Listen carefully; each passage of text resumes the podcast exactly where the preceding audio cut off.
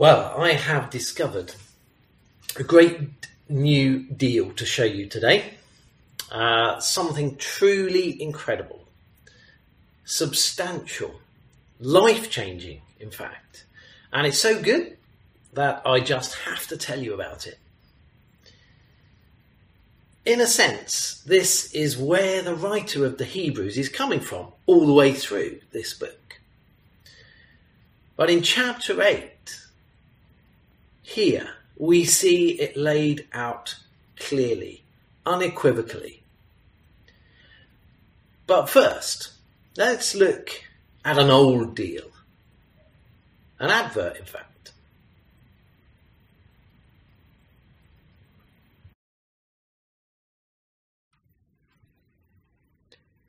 In the mid 70s, for less than a thousand pound, you could have this. It was incredible then. I had two of these through the 80s. They were a bit tricky to drive. Uh, either that or my driving was poor. I might have hit one or two things here and there. But it had innovative and new ideas built in, such as uh, a locking fuel cap, a heated rear window, and amazingly, a push button radio. No need to tune it with a dial as you were driving along. And it had safety features too, inertia seat belts. Only in the front, of course. Well, that was the Ford Capri, the car you always promised yourself.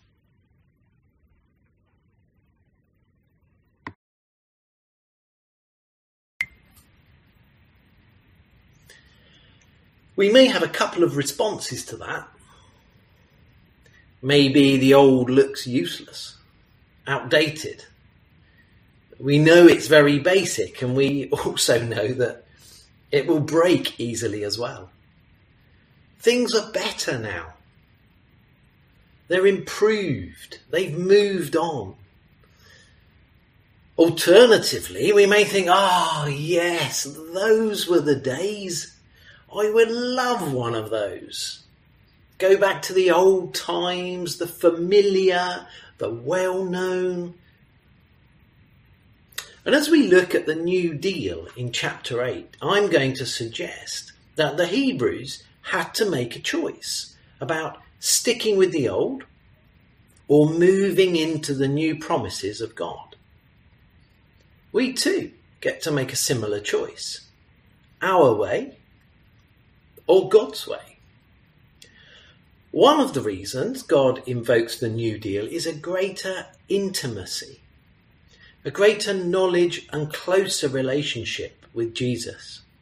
And this is our title today Intimacy with God. Jesus longs for you.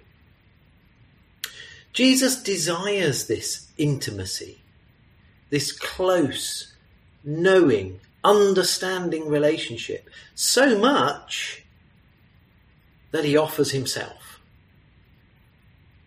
The message in this book of Hebrews is underlining just how amazing Jesus is, comparing him to the great prophets and leaders of the Old Testament, and stating his supremacy. And at this point in chapter 8, after recognizing we need a great high priest, the writer affirms, we have one. Not Aaron. Not Melchizedek. Not the current high priest at the temple. But Jesus. Jesus is the great high priest that we have. The priest who intercedes and enables us to have intimacy, a close, living, and true knowing of and relationship with God. He's greater than any earthly priest. Remember, this is really significant for the Jewish readers. He's greater than Aaron, greater, greater than the Levites, greater than Samuel, greater than David, greater than this high priest who's currently in post. Let me show you a picture.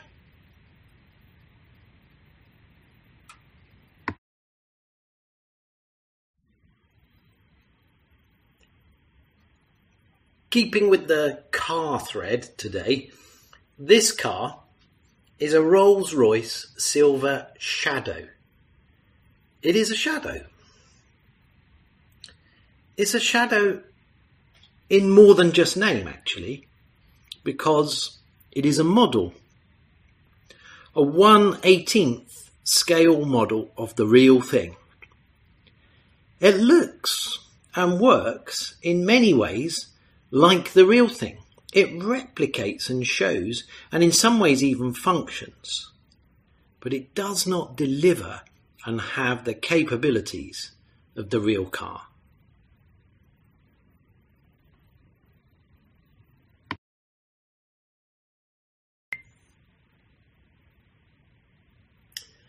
Looking at verse 5, we see that the place where our great high priest serves is the true and close presence of God. Not a shadow or a sketch or a copy, as is the tabernacle and even the temple. And that's very significant for the Jewish readers of this book. The offerings, too, are greater. Jesus offers his perfect self as a one time offering to truly take away sin.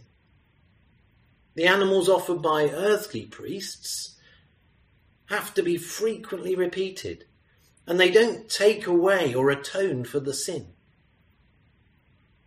Jesus' sacrifice works forwards and backwards into eternity. Now, there are a number of covenants that can be traced through the Old Testament. But for Christians, there are two that might be considered the main ones. And these are often referred to as the Old and the New. And the New supersedes the Old. The Old is no longer available. The Old is no longer valid. The New is better than the Old the new provides for intimacy with Jesus. The old has conditional promises by God. Favour as a condition of obedience and following the law.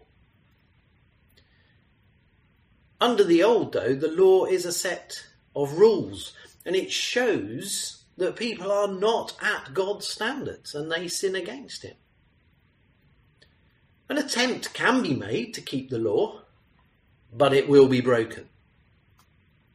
Earthly priests are needed in an earthly temple to keep on offering sacrifices and pay for the sin with the blood of animals. The new has unconditional promises, grace, not dependent on our response. The offer is the same to all. It is like life giving rain, an uplifting sunshine that are given to all regardless of their response. The law, as we see in verse 10, is written onto our hearts and minds. And we know by revelation from the Holy Spirit more of God and his ways. Not only that, we are enabled to understand and we can act accordingly and by and through his power. So the sin that messed up completely that first covenant is dealt with. The things we do not do that we should do, all dealt with by the sacrifice of Jesus. The things we shouldn't do, but that we do, dealt with by the same sacrifice, Jesus, our great high priest, offering himself once for all. Let me illustrate all that with a diagram. Mathematicians love a good diagram. Um, in fact, you might remember people saying you've got to draw a diagram. Well, I have drawn a diagram, but remember the point here is um, to see the difference between the two covenants. And I'll emphasize my diagram does not demonstrate uh, the full work of Jesus or the Holy Spirit.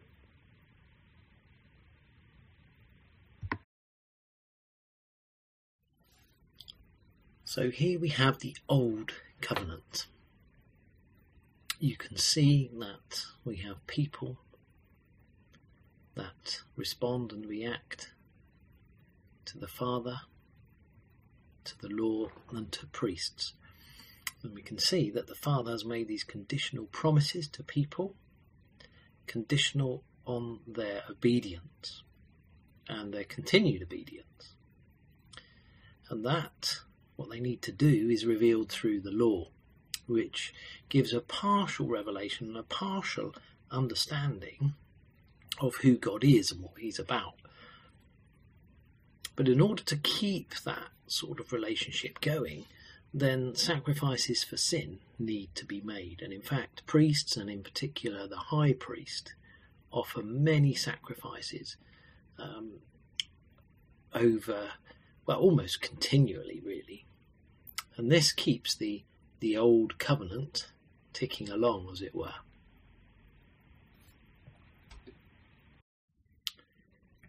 Now, we also know that the Godhead is made up of the Trinity Father, Son, and Holy Spirit. And so, although people weren't involved or recognizing that, we see that the Father, Jesus, and the Holy Spirit are connected. Under the new covenant, we can see there is a change, and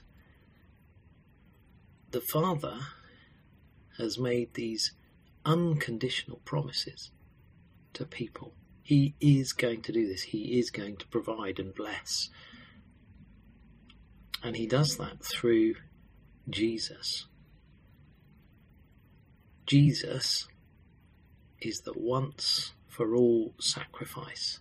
The priests don't have to do lots and lots of them anymore. Jesus has done one. It's the perfect sacrifice himself. Not only that, Jesus intercedes, he represents us to the Father. And you can see that the Holy Spirit provides this full revelation and full understanding. And that passage um, from Jeremiah kind of hints that that was going to happen, and we see it quoted in Hebrews 8. The law is going to effectively be written into our hearts and minds we will know it because we carry around God. The Holy Spirit is within us.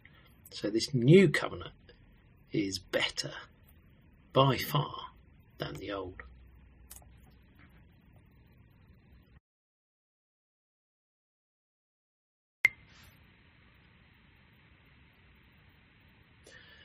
So, what has this to do with us today?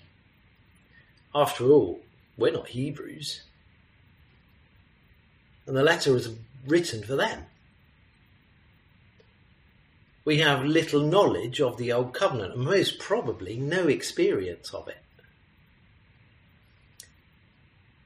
Sometimes, though, it does us good to recognize just how good a deal is, and we can appreciate what we have if we recognize what might have been. The Bible, too, is God's word for today. It is alive in the sense that it changes us. God uses it to speak. So if we want to have that intimacy with Jesus, his word is a place we can go and listen. Jesus longs for intimacy with you. God longs for intimacy with you. Did God suddenly have a better idea and think, oh, new covenant, that would be a good idea today? A way to greater intimacy, a closer walk with those he created in his likeness. Well, originally, we see in creation that God walked with Adam in the garden. The intimacy was part of the original plan. But it was lost. Jesus has then restored things to their proper design. And despite our pride working itself out in our desires and to do things our own way, not God's, humans were allowed to start over after the flood. But that didn't work. Humans were also given the chance through the law, we probably know about the Ten Commandments the best, a chance to come back to God by obeying Him. But that didn't work. So we can see in so many ways we're incapable of reaching God's standard through our own efforts. So this new deal looks amazing. It's like um, a financial deal that would go something like this. Borrow £200,000 to buy a house. Pay back £1,500 per month for 25 years. The house is yours. You get to live in the house while you're paying for it as long as you keep the payments up. Or, here's the house. It's a gift. You can live in it if you want. Which is the better deal? Or a health deal like this. Um, this problem that you have can be sorted by taking medicines every day for the rest of your life. The problem will still be there, but you can manage it by keeping taking the medicine. Or, here is a fantastic new surgery that will sort this once and for all.